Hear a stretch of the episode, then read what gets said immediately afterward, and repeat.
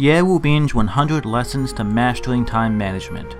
Lesson 83 How to Organize and Manage Your Passwords. Hello, everyone. My name is Ye Wu Bin from Yushoning.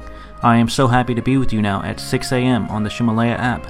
For those of you who have been following my lessons, welcome back. And if you're new here, welcome aboard. I'm so happy to have you with us. Time is man's scarcest resource. Once it's used, it can never be regained. So, if you're not using your time effectively, or if the time you are spending is only getting you further away from your dreams in life, then stay with me. Listen a while, and I'm confident I can help open your eyes to a new path that will get you closer to your dreams. I want to remind you there are 100 classes in this album, and every class lasts about 6 minutes. It is updated at 6 a.m. New York City time each morning. Today I want to talk about how to manage all of the passwords that you have. You already know how important it is to safely manage your passwords, so I won't focus on that here. But with all the passwords we have, and how often they must be changed, it is getting much more challenging to manage all of them. Wouldn't you agree? We use a lot of different electronic and software systems, and each have accounts with passwords associated with them. So we have a lot of passwords. Remembering each of these passwords is really a challenge. If we forget a password, it takes a bit of time and energy to find them. We'll go through the steps of resetting the password. Many people consistently use one or two passwords for all of their accounts, and that can pose a huge risk. Once your password is compromised, all of your accounts then are unsafe. Therefore, we need to manage passwords on two levels. First, we must use different passwords for each account, and we must be able to easily obtain those passwords at any time and in any place on any device. I recommend grouping your password accounts into different levels. I'll talk about a few of those levels now. The first level is the simplest, with no need to worry about the password leaking to others. An example of a first level password is the mobile phone lock screen password. You must remember this password. Once you forget the lock screen password, there is absolutely no way to retrieve it. The only thing you can do is reset the entire phone to its factory settings, where you will lose all of the data and apps stored on the phone. The screensaver or lock screen password is often 4 to 6 digits and easy to remember, but you must remember it. A much better way to set passwords on your lock screen these days is to use your fingerprint. This way you never have to remember a password. You can set several fingerprint fo- profiles for the same phone. For example, you can set a fingerprint for your son and daughter or some of your colleagues if they need access to your phone like mine do. I've given them a fingerprint profile.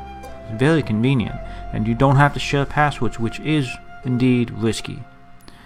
Entering passwords should be avoided in, pos- in favor of fingerprint readers. One risk is that others will glance at your phone as you enter a password, which is why fingerprints are more effective.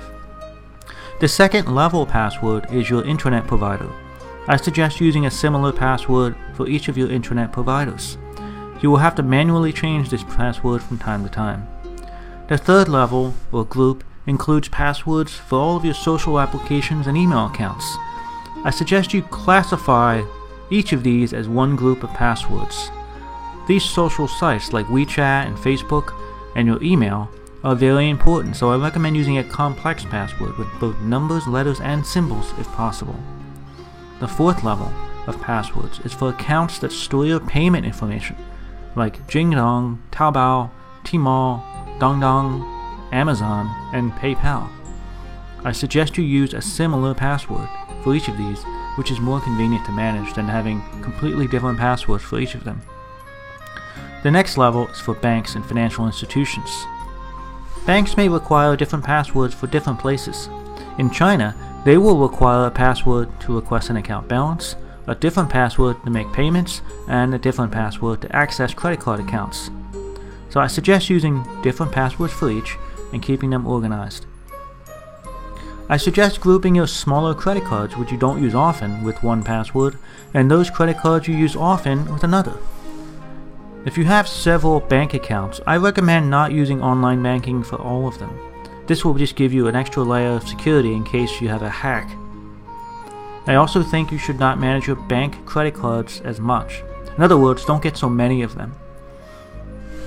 Managing staff, information, and goods are one kind of management, but managing software is a little different. When storing up bank cards, choose the most important ones to carry with you, and not carrying all of them with you at the same time. Another layer of security. Learning, learn to discard those things that you don't need too much of. For example, credit cards. This comes from a Japanese concept of giving up, which we'll talk a little bit more about in the future. Today I'm going to share a concept with you about how to carefully select credit cards. It's inefficient to have so many credit cards because it will be difficult to manage all of them. It will take a lot of time. So keep a moderate number of credit cards and develop a way of organizing them according to how frequently you use them. And what about passwords? How should we group and organize our passwords? I suggest you find a password management app such as 1Password, that's the numeral 1 and then the word password, all in one word, or OneSafe, which is the letter 1, O N E, and then safe, all one word. The only risk here is that if you store all of your passwords in a program like this and then you lose the password to get into these programs, that it will be very difficult to recover. So what can you do? You might consider using Evernote to manage your passwords. That's a thought. The risk with using Evernote to store your passwords is it's not as secure and people can break into that as well. If others find your phone and can get into your phone, then they can access your Evernote and see your passwords. Therefore, if you want to use Evernote, then you must decrypt or encrypt your passwords or convert your passwords using a rule that only you know. So how would that work? First, you need to change your password and record it in Evernote. Then, if your password is something like 123456, then you might apply a rule, such as reversing it to 654321 and then add something in the middle, such as A, B, C, D, E. So you have something like one six five.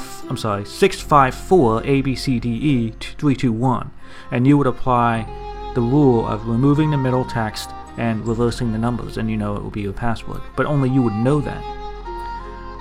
This example was this was simply an example, so don't use this exact example, and don't use simple numbers like one, two, three, four, five, six. Make it more complex.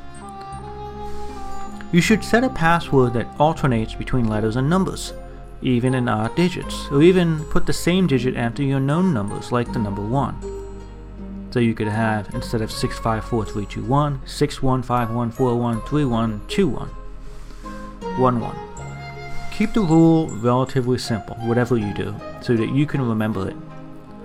It is said that it's very easy for your email account password to be cracked and leaked these days, so once it's hacked, it is sold or traded on the underground or black market.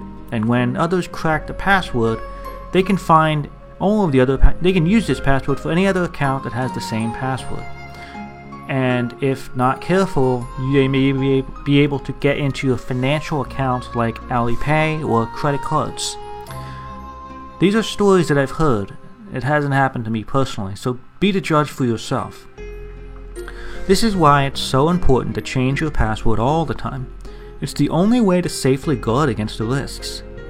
To modify your passwords, you need to do it in batches. Change your passwords all at one time.